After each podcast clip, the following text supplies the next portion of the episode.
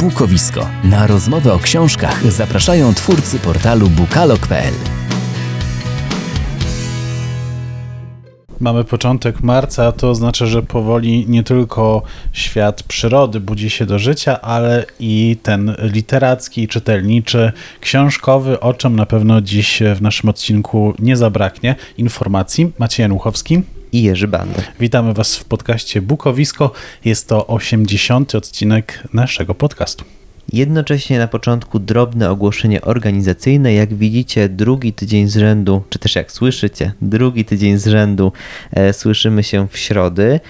I tak to pozostanie. Z powodów e, organizacyjnych i naszych zawodowych będzie nam dużo łatwiej przygotowywać dla Was materiały na środę, więc od następnego sezonu słyszymy się już w każdą środę o godzinie 18. Tymczasem w tym odcinku przed nami wiadomości z rynku wydawniczego, będą też recenzje i myślę, że przygotowałeś kolejną zapowiedź. Przygotowałem, chociaż myślę, że ona nie wszystkich ucieszy. Jestem ciekaw, co powiecie. Zatem nie ma co przedłużać, bo emocje sięgają zenitu. Zaczynamy. A zaczynamy dziś od wiadomości z zagranicy. Fani fantastyki z pewnością kojarzą Brandona Sandersona, jednego z najbardziej znanych współczesnych twórców tego gatunku.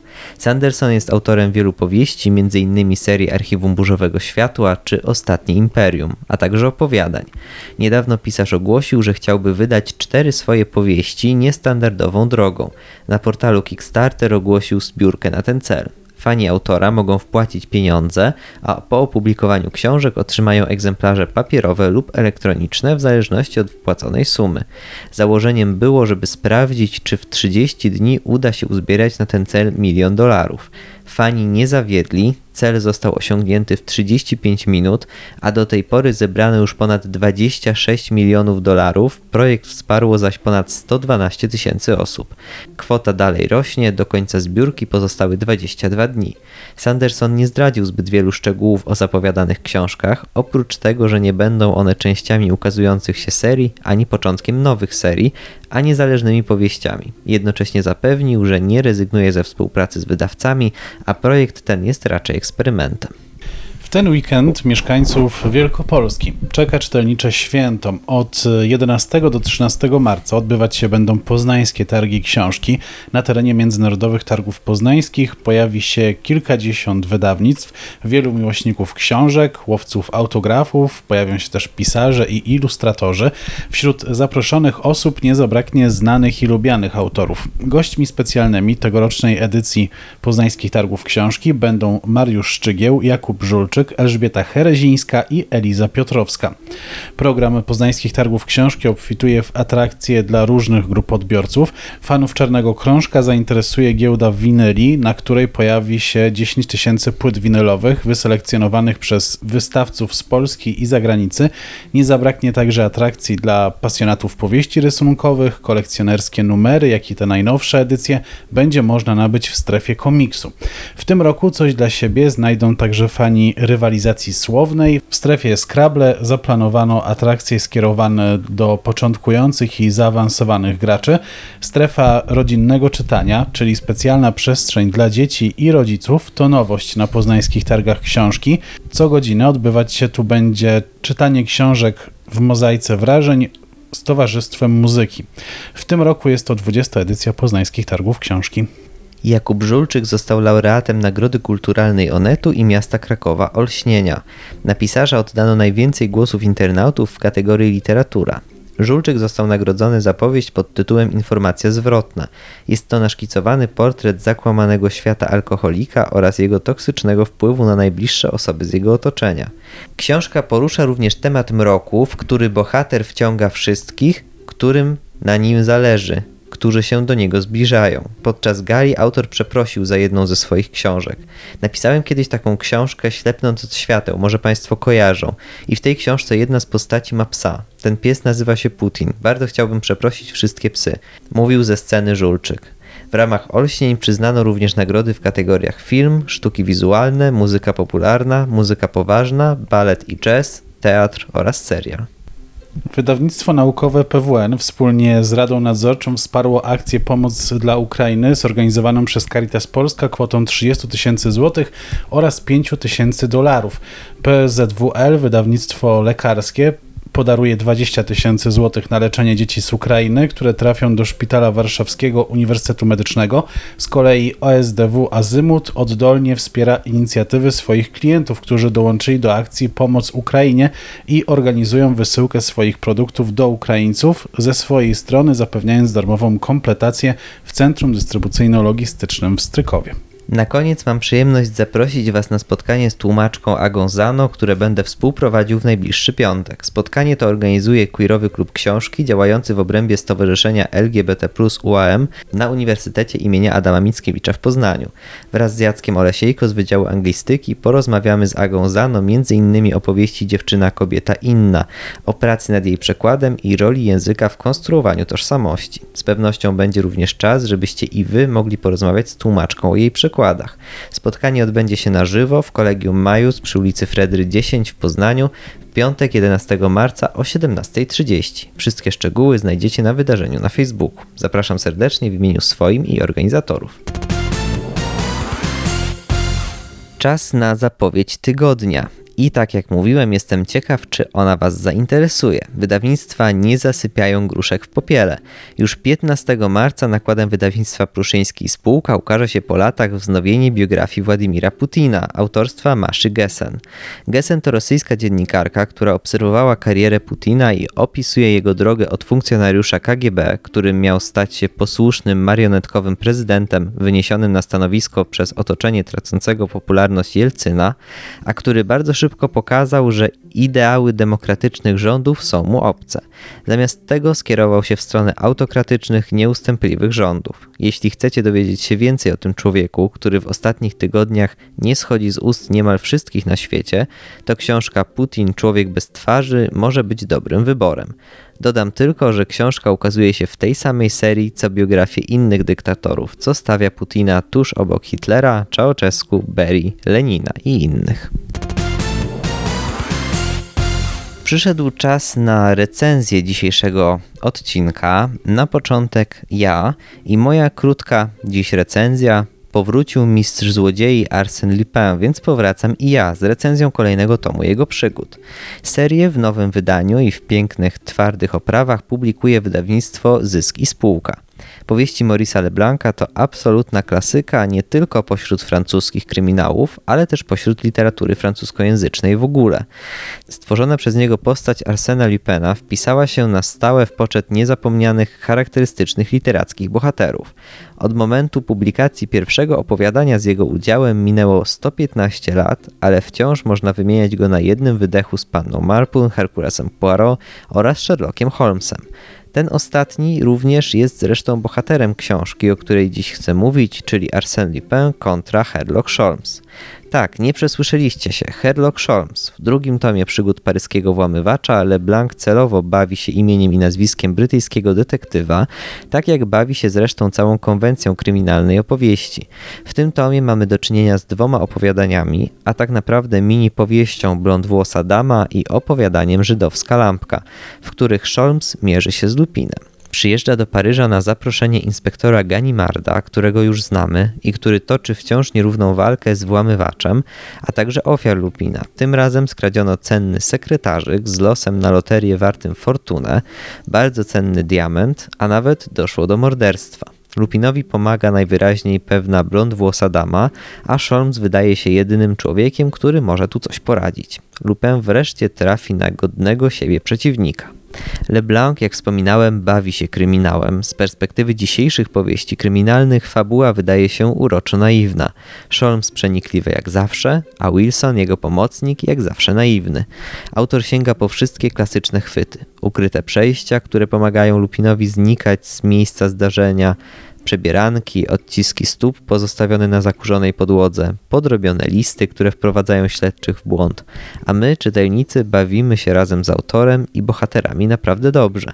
Poznajemy ich trochę lepiej, a dłuższa forma mini powieści odpowiada mi zdecydowanie bardziej niż opowiadania, pozwala głębiej zanurzyć się w ten świat, a dodatkowo zagadka kryminalna jest bardziej złożona i wielowątkowa. Tu nie ma co dużo opowiadać. Paryż, tajemnica, skradzione kosztowności, Arsène Lupin. Warto przeczytać, jeśli lubicie klasykę kryminału. Czyli można powiedzieć, że klasyka wraca do łask. Tak, jest wznawiana i to bardzo dobrze, bo e, książki z e, tym, z przygodami tego bohatera już dość długo e, nie były dostępne.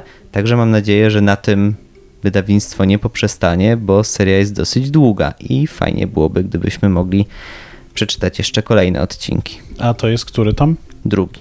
O, czyli jeszcze całkiem sporo przed nami. Tak, bo te pierwsze dwa wydaje mi się, że były najbardziej znane. Ten pierwszy na pewno, który jest zbiorem opowiadań, a później e, stał się tak popularny, że autor dopisywał jeszcze wiele kolejnych historii, e, więc nie wiem na ile zdecyduje się wydawnictwo, ale mam nadzieję, że chociaż kilka z nich się jeszcze ukaże.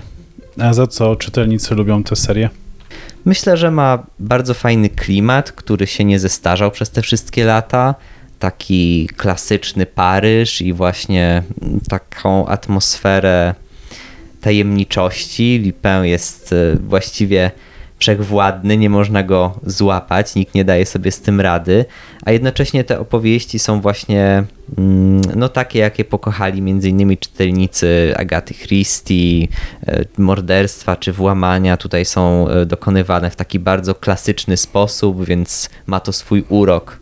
A jednocześnie Lupin jest bardzo elegancki, e, bardzo miły i sympatyczny, mimo że jest włamywaczem. Jest niezwykle kulturalny i po prostu da się lubić. Tu- Trudno go nie lubić, tak jak nie lubi się różnych innych złoczyńców. W dzisiejszym odcinku podcastu Bukowisko ja przychodzę do Was z recenzją książki obyczajowej Anna Gorzki Smak Miodu Violetty Sawickiej. To jest moja propozycja na ten tydzień. E, O czym jest ta książka? O tym, że skończyła się wojna. Anna ma prawie 13 lat, mieszka w Tilsty z rodziną biologicznego ojca, która nadała jej imię Elis.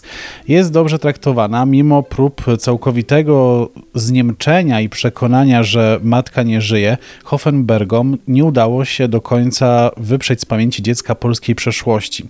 Zimą 1945 roku do Prus wchodzi Armia Czerwona, Hoffenbergowie nie zdążyli uciec, giną, umiera zgwałcona przez Sowietów żona Klausa, a rodzeństwo nie wraca z wyprawy po żywność. Anna szybko pojmuje, że w zdobytym przez wroga, obróconym w gruzy i głodnym świecie, w którym szerzy się terror Sowietów, przeżyje tylko ten, kto jest sprytniejszy. Nie dać się zabić, znaleźć bezpieczne schronienie i zdobyć cokolwiek do jedzenia. To najważniejsze cele zaradnej trzynastolatki. Tuż po wojnie w sowieckich już Prusach Wschodnich ukrywały się w lasach tysiące niemieckich sierot, później nazywano je wilczymi dziećmi. W poszukiwaniu chleba, ryzykując, że zostaną zastrzelone przez sowieckich żołnierzy, przekradały się na Litwę, by szukać pracy u tamtejszych chłopów. Anna sama próbuje dotrzeć do Wilna, które pamięta z wczesnego dzieciństwa, żeby odnaleźć kogoś z polskiej rodziny albo ciocię Estera. Anna Gorzki Smak Miodu to czwarta część serii Wiek Miłości, Wiek Nienawiści. Autorka opisała losy bohaterów częściowo na podstawie prawdziwych wydarzeń, głównie opierała się na swojej rodzinnej historii. Ponadto podkreślone zostało tło społeczno-polityczne. Razem z bohaterami przemierzamy Litwę, Białoruś i Ukrainę. Co najważniejsze, autorka nie pudruje historii, nie stroni od brutalnych scen ukazujących ogrom tragedii tamtych pokoleń.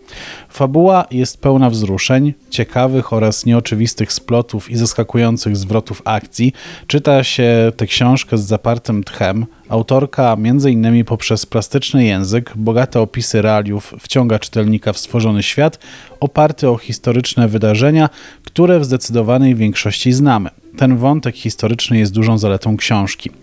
Warto dodać, że wydarzenia opisane w tym tomie cyklu opisują lata 1947-1952. Bohaterki stworzone przez Sawicką uczą się na błędach swoich przodków, nie popełniają tych samych błędów, dzięki czemu nie mamy wrażenia, że autorka bazuje na tych samych schematach. W czwartym tomie dobitnie udowadnia, to, że historia się nie powtórzy. Trzeba przyznać, że zakończenie jest zaskakujące i dramatyczne. Na dodatek krótki rozdział od autorki sugeruje, jakoby był to ostatni tom w tej serii. Przeczucie może wam podpowiedzieć zupełnie coś innego, że tak nie można, że jeszcze jest miejsce na kolejne losy I tak też się stanie. Wydawnictwo Pruszyński poinformowało, że piąty tom cyklu Czas wojny, czas nienawiści będzie miał premierę 22 kwietnia. Kolejna część będzie nosiła tytuł Wiktoria Miłość za żelaznej kurtyny. W tym opisie, który przedstawiłeś, dosyć wyraźnie zabrzmiało moim zdaniem, że wątek historyczny jest tu bardzo silny. Czy rzeczywiście tak jest, że on jest dominujący, czy jednak ta część obyczajowa też się tu znajdzie?